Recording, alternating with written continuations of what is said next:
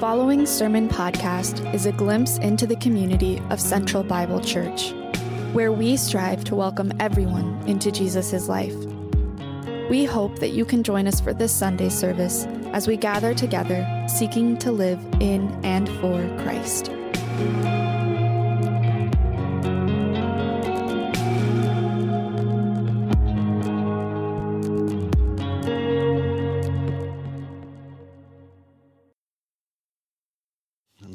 To you. If you're visiting today, my name is Ben. It's good to have you. It is a hot day. Reminds me of when I lived in Tennessee. And when we lived in Tennessee, I remember going to a restaurant for breakfast once. He says, Dad, why are they serving eggs with Bryans? What are Bryans? I asked him. He said, No, Ben, those are brains. Down here in Tennessee, we have cow brains that we scramble and eat with our eggs. How many of you guys this morning had cow brains with your eggs? Huh? Brains and eggs. It's very common. You get it all over the place down in Bolivar, Tennessee, where I live. Many of you just made a facial expression at me when I suggested, uh, and, and that's what we're having for lunch today, so you'll be able to try it. Brains. Yeah. No, you all did something to some degree that was very similar. It's universal. You made a reaction with your face, and that reaction was related to disgust. All right? You might be disgusted at this next quote as well. I'm going to open our sermon here the way most pastors do by quoting Charles Darwin. Huh? It's going to be good. Listen to this. This is, this is from Darwin, his book called The Expression of Emotions in Man and Animals. He says the term disgust, in its simplest sense, means something offensive to the taste. It is curious how readily this feeling is excited by anything unusual in appearance, odor, or nature of our food. In Tierra del Fuego, a native touched with his finger some cold preserved meat, which I was eating at our tent, and he plainly showed utter disgust at its softness.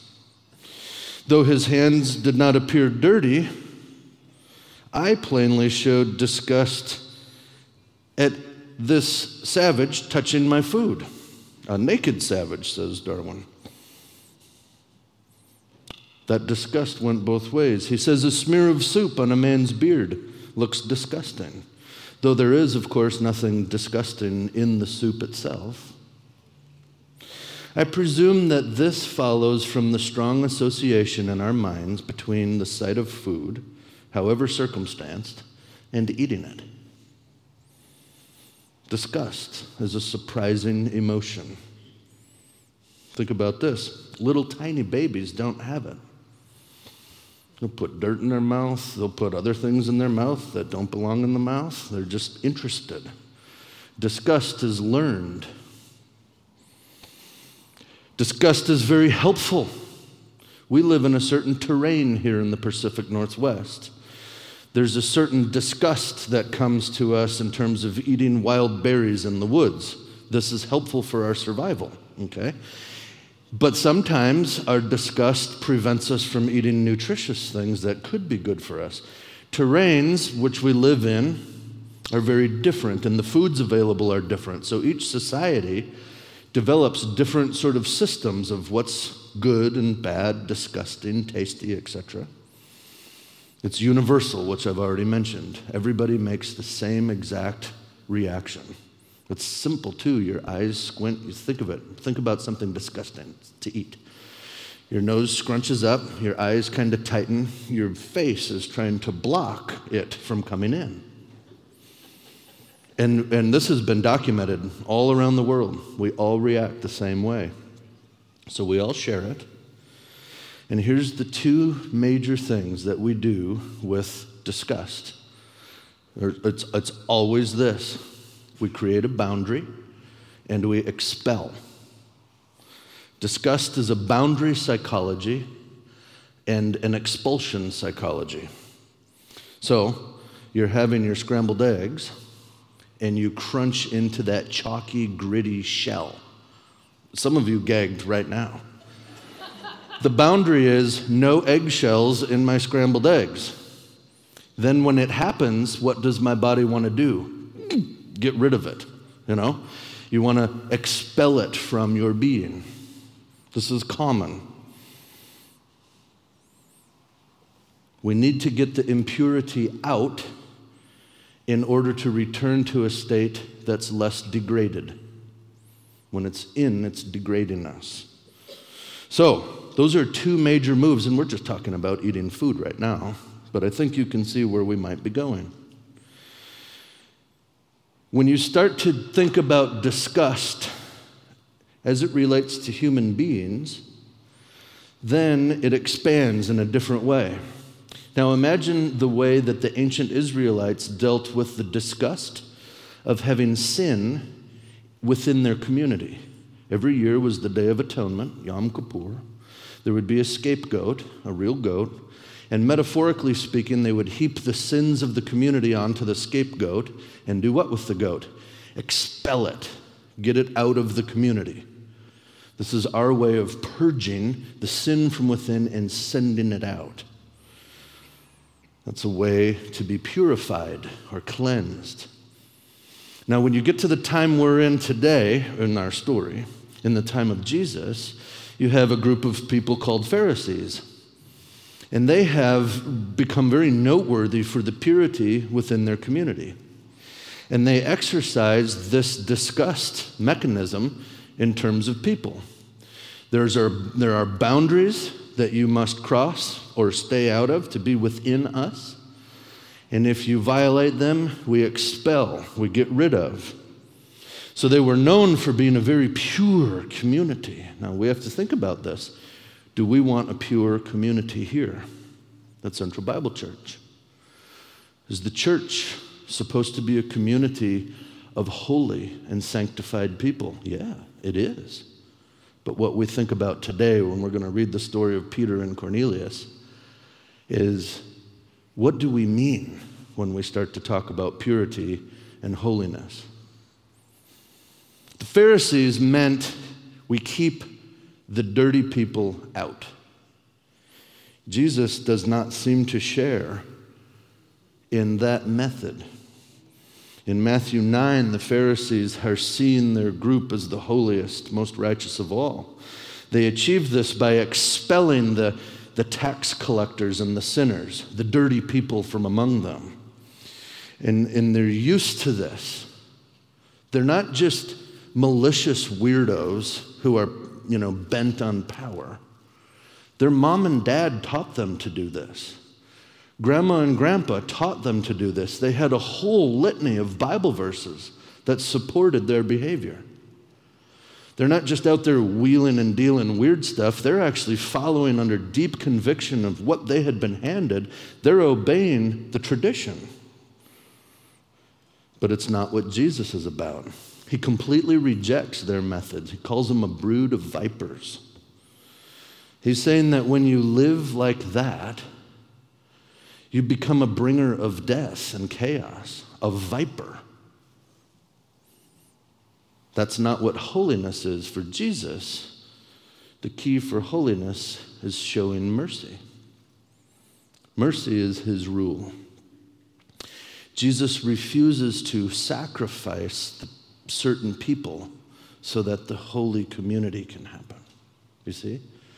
It's a total switch in thinking. How do we have a pure community? Draw a line, this is how you get in, and if you are bad, we boot you. Jesus rises above that, breaks the wall down. He transcends the wall and then includes the unincludable, those who previously had no right to be there. That is how he saves us. That is how he brings us into his relationship, and in that, he heals us. So, this is all the background, if you will, for the story we're going to read. I want to read through Acts chapter 10 with you. We'll paraphrase some of it as we go because it's a pretty long passage, but it's one unified story. Some of you are familiar with it, some aren't. But I want to I want to walk through it because it's a cool story And I think it teaches us something crucial for today. Acts 10, verse 1 is where we'll start. Now, there was a man in Caesarea named Cornelius, a centurion of what was known as the Italian cohort. A cohort, stop for a second. In, uh, in the army, the Roman army, you've got a legion, uh, which is 6,000 people. Uh, you've got cohorts within the legion. There are 10 cohorts, so there's about 600 within a cohort. And then you have centuries within the cohort, and the centurion runs that. So these guys are respectable. They're the backbone of the army, uh, and, and they're leading a relatively small group in the large cohort, okay? He, therefore, is showing us, Luke, that Cornelius is courageous and he's loyal. There's no way you're a centurion if you don't have those two characteristics. So he's a courageous and very dedicated, committed, loyal servant. 10, 2, verse 2. He was a devout, God fearing man, as was all his household. He did many acts of charity or love for the people, and he prayed to God regularly. So he's courageous, he's loyal, he's devoted, and not just devoted to whatever, he's devoted to the Jewish way of life. He's worshiping the one true God. Remember, this is Cornelius. He's Roman, he's not a Jewish guy. But he sees something in the worship of Yahweh that he is drawn to, and he participates in it. And it changes the way that he treats others. He shows love, charity toward them, he helps, and he's known for it. I think that Luke is showing us a, a person in Cornelius, he's showing us a person that is a, a perfect example of, of being in an acceptable state to repent, if you will. Cornelius does not seem to be like a power mongering self seeker, he seems to be seeking God and, and loving others. It's the notion of if you're seeking him, you will find him. Cornelius, I think, for Luke, is a picture, a concrete picture of exactly how true that is. Cornelius is presented right in these er, first verses as truly seeking after God. And so, God is going to meet him. Verse 3. About three o'clock in the afternoon would be the time that a Jew would be praying faithfully. About three o'clock in the afternoon, he saw clearly in a vision an angel of God who came in, and he said to him, Cornelius. Staring at him and becoming greatly afraid, Cornelius replied, what is it, sir? Or Lord? What is it? It's a term of respect he uses there. And the angel said to him, Your prayers and your acts of charity have gone up as a memorial before God. Now, send men to Joppa and summon a man named Simon, who is called Peter. This man is staying as a guest with a man named Simon the tanner, whose house is by the sea. When the angel who had spoken to him departed, Cornelius called two of his personal servants and a devout soldier from among those who served him. And when he had explained everything to them, he sent them down to Joppa. There's a really important piece here in Luke's writing that is easy to miss, and I want you to see it. Cornelius is clearly not Jewish, okay? He's a centurion, he's Roman. So the idea is that he's very clearly an outsider, but Luke is presenting him to us like a Jewish person. Here he's saying, I think, anyone can seek Jesus with a humble heart, regardless of the culture that they're born into. I think that's the point that he's trying to make. Look at he's praying at three o'clock like a Jewish person. Look, he's devout and worshiping God. Look, he's doing almsgiving, one of the key tenets of being a Jewish person. But he didn't come. He's, Luke is trying to say this isn't just your genetic linkage to Abraham. All people can live in a way that's devoted to God. Now, here's why I think it's important. I'd ask you can God save anyone? Think we say, yes, he can. He is powerful enough to save any human being. That should bring us great comfort. Sometimes I think we stop there, though. as though the Bible just wants us to be excited about that very simple fact. God can save everyone, okay? Yippee, that's awesome. But I think the sentence goes on. When we say that God can save anyone, I don't think it's a statement about God being so accommodating that he can extend to everybody, if that makes sense.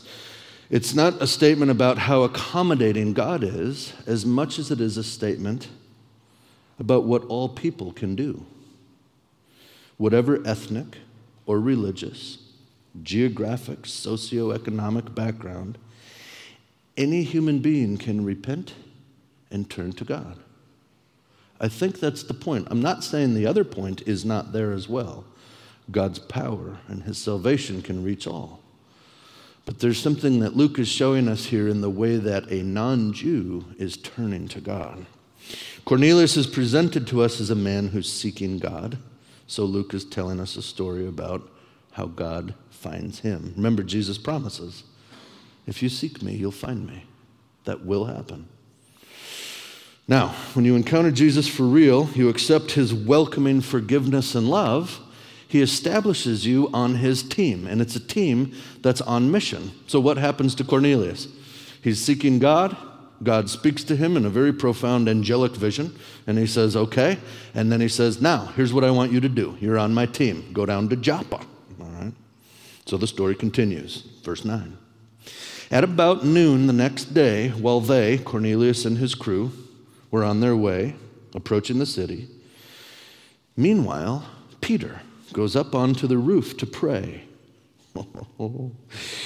he became hungry, which is often what happens when we're praying. He became hungry and he wanted to eat. But while they were preparing the meal, a trance came over him. Uh, this language is the language of he was it's like out of body experience. It's literally he was beside his self or out of self. So it's a weird moment. He has this trance verse 11 Here's what he saw. He saw heaven opened and an object, something like a large sheet, descending, being let down to the earth by its four corners. And in it were all kinds of four footed animals and reptiles of the earth and wild birds. And a voice said to him, Stand up, Peter kill and eat. And Peter said, Peter said, No way. Certainly not, Lord, for I have never eaten anything defiled and impure. And the voice spoke to him again a second time What God has made clean, you must not consider impure. This happened three times, and immediately the object was taken back up into heaven. Okay?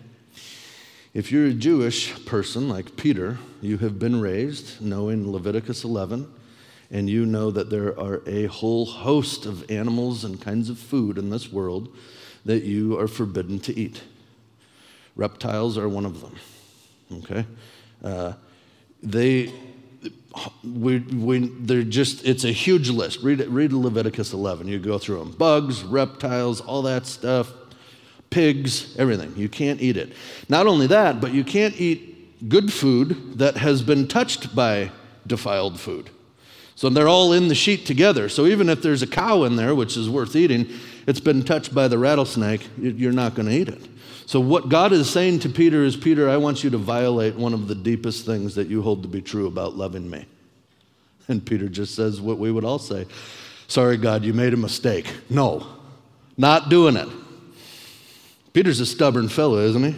Notice, this wasn't, uh, it's not in his vision that the sheet came down to earth and went back up and down and up three times like they were playing a game of parachute with a bunch of stuffed animals. There was the whole entire scene that happened three times. Peter, kill and eat. No way. Peter, stand up, kill and eat. No, I'm not doing. Peter likes to deny God in threes, doesn't he? Three times in a row, every time. He just keeps going. Why is he so strongly opposed to God? Why is he so crazy adamant? This is a really strong adversative. He is not in any kind of way interested in doing this. It's so interesting what's going on here because God is certainly talking about the change to being able to eat any kind of food, but it's bigger. You know it's bigger than that already, don't you? Okay. If you get really honest, I think we can, we can know that in our world we see certain kinds of people as either clean or unclean. God is trying to raise that to, to Peter's mind. I'm going to have you stop looking at human beings as though they're unclean. If you do, if they disgust you, and disgust is all about drawing a boundary and expelling, that's going to be really, really cumbersome when we try to show hospitality in a Christ like way. We won't be very welcoming and we won't be very loving to those who disgust us because we're just instinctively going to gag them out, keep them away. It's easy to miss the intensity of Peter's disgust here, but it's as intense as it can be. This is a major moment for him. And Luke preemptively shoots down all the yeah, but arguments. You know the yeah, but argument? It's just like God says, Hey, Ben, I love all the people in this world that I made, and I want you to love them too. And I say, Yeah, that's great, but there's this one person or group of people that I just can't, you know, there's just at least one holdout, really, really gross kind of. I think when he emphasizes the Genesis language of all of the creatures in the earth, he's saying all, all people. Not all people except for this one particular kind of person. Something insane is happening inside Peter right now. God has just told him to utterly reject the teaching of his parents. Peter's mom and dad taught him how to show faith in God, and part of that teaching was to obey Leviticus 11. Grandma, grandpa, great grandma, great grandpa, all his aunts and uncles, everybody in his community, do not do this. And God is saying, it's time to change, Peter. You're going to now change with me. Stop calling these foods unclean. God is saying, Peter, that was then, and there were reasons for that then. But Peter, this is now, and I'm asking you to change. And the major difference between then and now is Jesus. Jesus has become the final atonement for sins which means those food prohibitions are now immediately over. Atonement can get to be kind of a Christian easy word that we don't sometimes know what it means. Just think of it as at one. You're at one with God or atoned, at one moment. Peter might say, But God, that is how I am at one with you by not eating shrimp. I don't do it. That's how I honor you. And God God hears him. I think he respects Peter. Peter says, Another way I honor you is by not associating with Gentiles. I don't eat reptiles and I don't hang with Gentiles. That's how I honor you. And God is saying now that Jesus changes how we are at one with him. We no longer send out the scapegoat on the Day of Atonement. We don't need to kick out sinful people to have a holy community. Holiness is about a contrite heart, humility, mercy, grace, and consistently showing forgiveness. Jesus then is the rule. Whereas Peter before met God and honored God and loved God by following the food law, God is now directing him away from the food law into the life of Jesus and saying, be with this man because he is the Messiah who came to save you and he has paid the final price for atonement. There's no longer a need to do those sacrifices. God is giving Peter a great freedom here. Notice, At first glance, Peter's like, You've got to be kidding me. But God is setting him free. God is not saying, Hey, Peter, now you need to start eating BLTs right now. Eat them. Eat it. You know, He's not doing that. He's just saying, You're welcome to if you'd like. You need to stop calling them unclean. And you really need to stop thinking that people who eat BLTs are unclean. That's the real key. How do you view others who do things very differently than you? All right, verse 17. Now, while Peter was puzzling over this vision, he's very confused. The men sent by Cornelius had learned where Simon's house was and they approached the gate. Now, the story continues here. I'll fast forward. We're told once again that Cornelius is upright, he's righteous, he's well regarded by the whole Jewish community, and he's come to hear a message from Peter. Okay? So God told Cornelius, I want you to go down and meet with this Jewish guy. He's got something to say to you. Verse 22 God told me to come to your place. He said, You've got something to say to me. Peter's really scrambling now. You know, imagine him in the moment. He's like, oh, okay. Well, I'm glad you're here. Come on in. Let me get you some water. Verse 23. So Peter invited them in, and he showed hospitality to them as guests. On the next day, he got up and he sent out with them, and some of the brothers from Joppa accompanied him. The following day, he entered Caesarea. That's a good 30 mile walk, so it's an overnight trip. Now Cornelius was waiting anxiously for them and called together his relatives and his close friends. So when Peter came in, Cornelius met him and fell at his feet and worshiped him. But Peter helped him up. You see the scene. Cornelius is waiting, sends his guys out. They say, Peter, roll up here. Peter rolls up there, and the moment Cornelius sees Peter, he's falling prostrate. He's on the ground he says, My goodness, you're here. Now, Peter helped him up. Verse 26. Stand up. I too am a mere mortal. Hey, stand up. We're, I'm with you, man. I'm not better than you. Verse 27 Peter continued talking with him as he went in, and he found many people gathered together. And he said to them, You know that it's unlawful for a Jew to associate with or visit a Gentile. Yet God has shown me that I should call no person, no person defiled or ritually unclean. Wow. That is such a groundbreaking shift for Peter's thinking and way of life.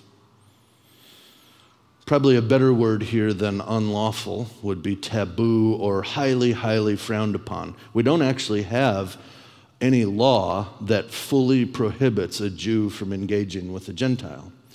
What there are, though, if you're going to do it, you're going to become unclean, which has its whole host of social baggage related to it.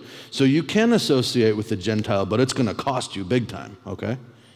So it's a big deal that he would do this. That's why Cornelius, Cornelius knows that. That's why he's down on the ground. That whole society, that whole culture had told Cornelius, You are dirty. You are lower than guys like Peter, so you should fall down to the ground. He's better than you. And Peter, the spokesman of God, comes in and says, No, stand up, be with me. Stand up, my friend. I am like you. And God just blew up my entire world. It took him three attempts, but he finally got through to me. I'm like Peter sometimes, I think. And he told me that I should consider no person defiled or unclean because of what Jesus had done. Verse 29 Therefore, Peter says, When you sent for me, I came without any objection. Now, can I ask why you sent for me? Cornelius answers. We, we go through a couple of verses here, and essentially he's saying, God says that you have something to say to me, so I'm here to listen. So are all these other folks. And now Peter gives a speech in verse 34. He says, I now truly understand that God does not show favoritism in dealing with people or partiality, but in every nation, the person who fears him and does what is right is welcomed before him. That's that same idea. Whatever nation you're in, you can still respond to God. And God responds to you. I want you to be careful here. This is this we can get a really mistaken interpretation of this passage. You could take this to mean that God has no partiality related to religious preferences or behaviors or anything that you do at all. That's not it. That's expanding far beyond what the verse is saying. This is not an early voice for the idea that all religions are essentially the same and get you to God. Peter is saying that God's partiality toward people has nothing to do with geographic or ethnic or forensic realities. Americans are not better than Iranians. God's favor is not on our nation more than another. He doesn't show partiality on the basis of geography. Black people are not more desirable to God than white people, and vice versa, or any other color or ethnicity or genetic makeup. And forensic realities, what you wear, what you eat, where you live, how you decorate. God does not favor people who eat a ribeye steak over people who eat duck's feet or cow brains, for goodness sake. He loves Tennesseans just as much as Oregonians, even at the breakfast table. He's not a God who thinks homeowners are better than people who don't have houses. He doesn't judge us on those external, forensic, geographic, all that kind of stuff. But he's not totally impartial about all things, okay? So we want to we want to let those the verse speak for what it's saying and he's really speaking about food laws here that expand into how you view people. Okay. What God seems to really be caring about is how you respond to Him and how you respond to fellow human beings.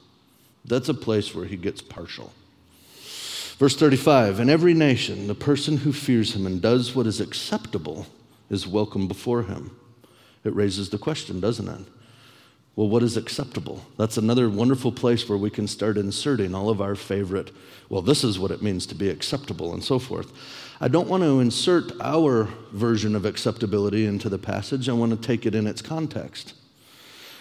Cornelius has been presented to us as somebody who's acceptable or not. Acceptable to God, very much so. The angel said so. Why is he acceptable to God? It's not because he's following Jewish law so well.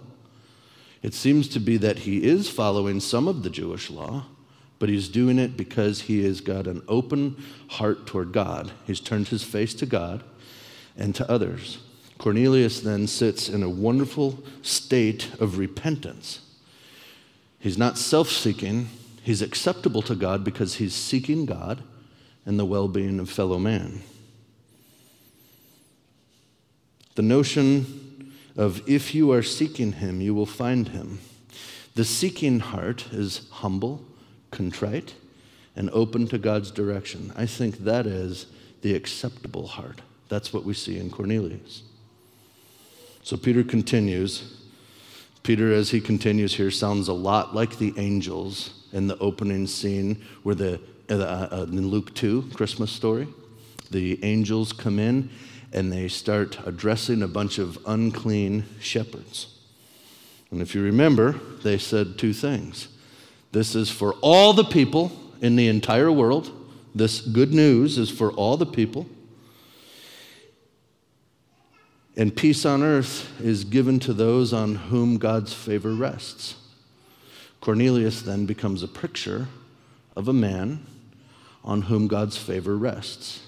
And it's because Cornelius is presented as a man who is repentant and humble and seeking God. Ben Witherington writes this Our story is about to indicate dramatically that Cornelius is one of those upon whom that favor, in the form of the Spirit, rests. A piece of evidence even the most reluctant Jewish Christians cannot oppose. They have to acknowledge it. All right, I'm going to paraphrase the whole rest of our passage because it's hot and we don't want to be here forever. We'll move through the rest of the chapter. I'll go verse by verse and just kind of paraphrase how I see the gist of it. Verse 36, he's saying, You know the good news that came from God, namely that Jesus is the true ruler over all the world. This is Peter giving a short a sermon, if you will. You know what went down with Jesus and his disciples over in Judea? Breaking the power of evil all over the place. He went through his, he, he used his words and his deeds to shut down evil everywhere he went. So he starts in verse 38 talking about Jesus' miraculous healings.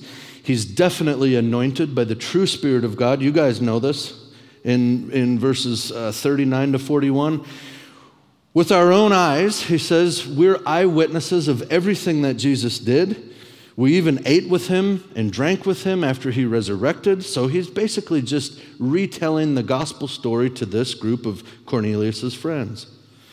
Verse 42 Before he left, Jesus told us to preach to the people and to warn them that he is the one appointed by God as judge of the living and the dead. I think that's key. Jesus is the judge, which means I don't have to be. That's nice. And then the last one, verse 43. All of the prophets were ultimately talking about him and what he would do. And the main idea is that if you choose to seek him, to believe in him, he will be the person who gives you life. He'll do this by forgiving you for everything. He forgives us, which means He breaks down the power of evil and death. And here's the concluding thoughts Jesus is the judge, not me. Jesus gives life, and this happens through forgiveness. And forgiveness comes to people like Peter, and forgiveness comes to people like Cornelius. Both of them even though they're so radically different in how they live. Very different geography, very different ethnicity, extremely different forensic realities clothing, decor, food, rituals, culture. They both, however, have a contrite heart, humble, seeking God. This question is hard to ask you because I have to ask it to me. How is your heart today? How is your heart? How are you responding to God as He calls you into His love each day? How are you relating to fellow human beings? How are you thinking of them? How are you engaging with them? What are you living for? What are you seeking? What is it that you really, really, really want to? Know or be able to do? Who are you wanting to stay away from because you think of them as unclean, disgusting, dangerous to your own personal holiness? I think if we as a community really embrace what God is saying to us in Acts chapter 10, we will learn to repent from some of the ways that we think about and treat one another especially those who are currently outside of the community. I think this story is huge for us. Call nobody defiled or unclean. I think we've been doing this here for a long time. We're trying to take down that idea of a boundary set you have to cross to belong and instead say, we're all pursuing Jesus. We're taking down boundaries one brick at a time. I think if we take Acts 10 seriously, we will stop thinking that purity in our community has to do with what people eat or drink or wear or what nation or ethnic background they come from.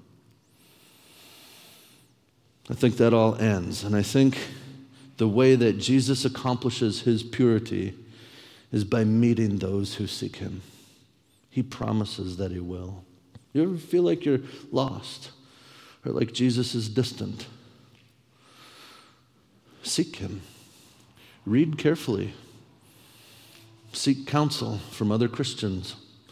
If we're seeking Jesus, we're moving into holiness, and He's going to meet us there.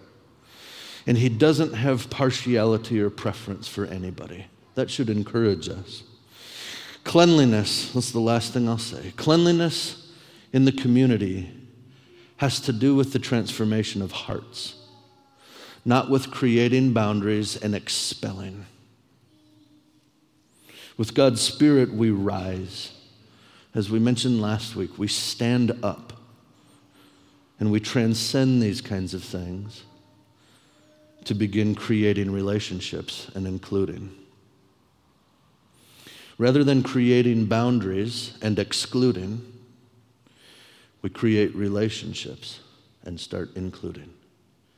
And it is the powerful weapon against evil in our world, in our church. It's the way of grace. Pray with me. Father, I ask that you would create clean hearts in us. Make us into a people of mercy. Shape us into a community of grace here in Portland today. And have mercy on us, Lord, for we are sinful. Forgive us as we forgive and love our neighbors in this world, this beautiful world that you made, this world that you are making new. Thank you for including us on the project. We love you and we trust you. We trust you. Amen.